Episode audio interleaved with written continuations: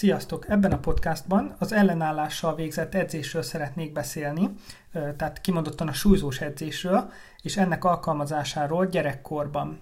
Mert ugye a 70-es és 80-as évek óta nagyon elterjedt az a nézőpont, hogy a súlyzós edzés nem alkalmas gyerekeknek, mert kifejezetten magas a sérülés veszély, és megakadályozhatja a növekedést, az, izom, az izomnövekedést, illetve a hajlékonyságot. És e, ezeket a feltevéseket egy amerikai, egy országos elektronikus sérülésfigyelő rendszer adataira alapozták, ahol a sérültek súlyzós, illetve ellenállásos edzés alatt jelentettek sérüléseket, viszont alaposabb szemrevétel során azt is kiderül ezekből a jelentésekből, hogy nem feltétlenül a mozgás formával volt a baj, tehát a, a súlyzós edzéssel, hanem sokkal inkább a nem megfelelő edzéstechnikával, a túlzott terheléssel, a képzett felügyelő hiányával, illetve a rosszul megtervezett edzőeszközökkel, mert ugye a 70-es, 80-as években nem ugyanolyan kondigépek voltak, mint manapság. És bár ezen adatok azt mutatták, hogy az ellenállásos edzés felügyelet nélkül nem megfelelő használat során káros lehet, ezeket az adatokat és eredményeket a megfelelően megtervezett és felügyelt edzésprogramokra általánosítani nagyon meg, megtévesztő és félrevezető.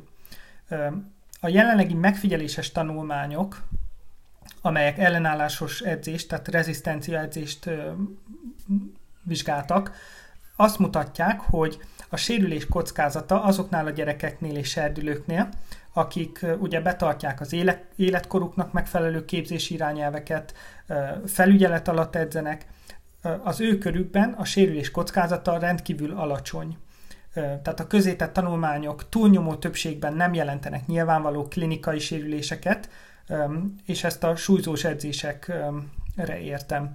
Tehát gyors utána néztem, hogy hány olyan tanulmányt tudok találni, amelyben gyerekek súlyzós edzés során különböző sérüléseket jelentettek, és a szakirodalomban nagyon kevés ilyen cikk van. Három publikációt találtam kimondottan, amit érdemes megemlíteni. Az egyikben volt egy húzódás, amely egy héten belül megszűnt, illetve volt egy nem specifikus combfájdalom, amit 5 perc pihenéssel igazából az is megszűnt, és a gyermek folytatni tudta az edzést, tehát nem volt maradandó sérülés. Van egy másik 14 hetes tanulmány, amely 8, 8 éves korú gyerekeket vizsgált, és megkérték őket, hogy heti három alkalommal súlyzós edzést végezzenek. A tanulmány során a sérülési arány alacsony volt, és a, tanuló, a kutatók az összegzésben azt vélik, hogy a súlyzós edzés nem befolyásolja hátrányosan a csontok, az izmok fejlődését, a hajlékonyságot, viszont volt egy nagyon nagy pozitív a tanulmányban, amely az volt, hogy az összes résztvevő erősödött ez a 8 hetes tanulmány során. És van egy másik megfigyeléses vizsgálat, amely nem hetekig, hanem egy éven keresztül követte a részevőket, akik iskoláskorú fiatalok voltak, és sportolással kapcsolatos sérülések előfordulását vizsgálták. Ez az egy év alatt összesen történt 1576 sérülés a részvevők között, amelynek 19%-át amerikai foci edzések, illetve mérkőzések során jelentették.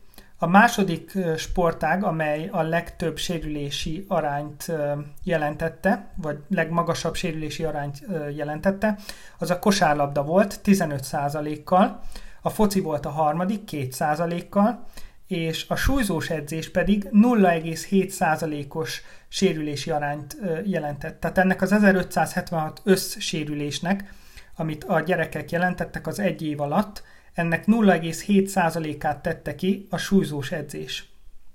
Azért ez, ez elég érdekes.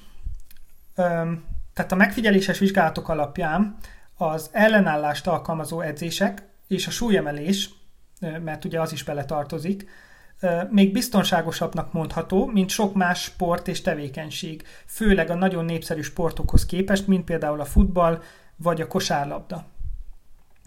A súlyzós edzésekben alkalmazott mozgások ö, teljesen más ö, ö, mozgásformák, mint mondjuk a fociban vagy a kosárlabdában alkalmazott ö, mozgások, és ö, összetettebb idegi aktiválást ö, igényelnek, illetve váltanak ki a szervezetben, ö, mint más ellenállást alkalmazó gyakorlatok, és most már tudjuk a szakirodalom alapján, hogy a gyermekkor a legmegfelelőbb és legideálisabb idő a koordináció és készségtechnika fejlesztésére, illetve ezeknek az emelési gyakorlatoknak és mozgásformáknak a, a helyes módszerének megtanulására. Úgyhogy a gyerekkorban nem, hogy nem ajánlott a súlyzós edzés, hanem kimondottan ajánlott is, főleg annak érdekében, hogy gyerekkorban sokkal könnyebben megtanulják a gyerekek a helyes kivitelezési, illetve edzésformákat, amelyek ugye megvédik őket a sérülésektől.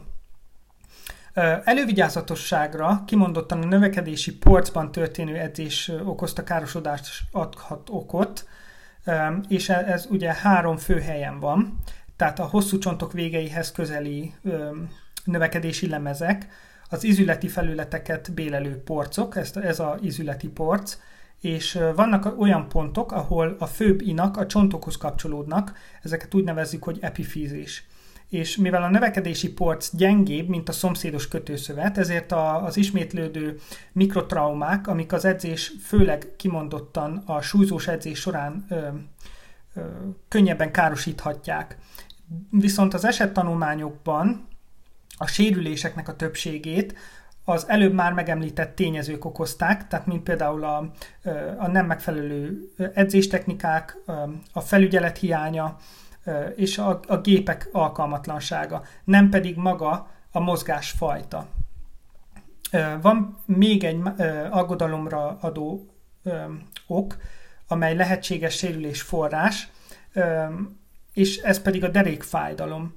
Tehát egy serdülőkorú erő, erőemelőket megfigyelő tanulmányból az kiderült, hogy a bejelentett sérülések 50%-a a hát alsó részén, tehát deréktájon történt, és pontosan ezért nem szabad figyelmen kívül hagyni az általános fizikai erőnlétet és a deréktáji egészséget. Nem mondok újat azzal, hogy a hátizmok gyengesége és stabilitása kapcsolatban áll a későbbi hátfájdalmak kialakulásával, és a derékfájdalom megelőzésében nagyon-nagyon fontos szerepet játszhat az ellenállásos edzés. És meggyőző tudományos bizonyíték van arra, hogy gyerekkorban a természetes növekedésben növekedésen túl az ellenállást alkalmazó edzés megfelelő intenzitással, megfelelő volumennel, időtartalommal lényegesen növeli az izomerőt a deréktájon, ami ugye megvédhet a sérülésekben, amelyek kialakulhatnak később. És pontosan ez, a, ez az erőbeli, teljesítménybeli javulás, amelyet a szakirodalmi cikkek rendre jelentenek, szerepet játszik abban, hogy a, a különböző sérülésektől meg tudjuk óvni, illetve meg tudjuk védni a gyerekeket. Tehát rengeteg tanulmány van, ami rendre arról számol be, hogy a résztvevők az adott időtartam alatt, amikor súlyzós edzést alkalmaztak, mint intervenciót ezen gyerekek körében, folyamatosan nőtt az izomerő, és ezzel egy, együtt ugye javul a, a testtartásuk a gyerekeknek, javul a, az edzéstechnikájuk, és megvédik magukat a sérülésektől. Tehát van például egy 8 hetes vizsgálat, amelyben 74%-kal nőtt a részvevők ereje, teljesítménye, de átlagban, hogyha ha megnézzük az ilyen jellegű tanulmányokat, minimum 30-40%-os javulást rendre megfigyelhetünk erőben, illetve teljesítményben. Szóval nem kell félni a, a, a súlyzós edzésektől, még gyerekkorban sem, hanem rendkívül hasznos lehet, annyi az egész, hogy meg kell tanulni, meg kell tanítani a gyerekeknek a, a helyes kivitelezést, és akkor még, még akár biztonságosabb is lehet, mint más népszerű sportok.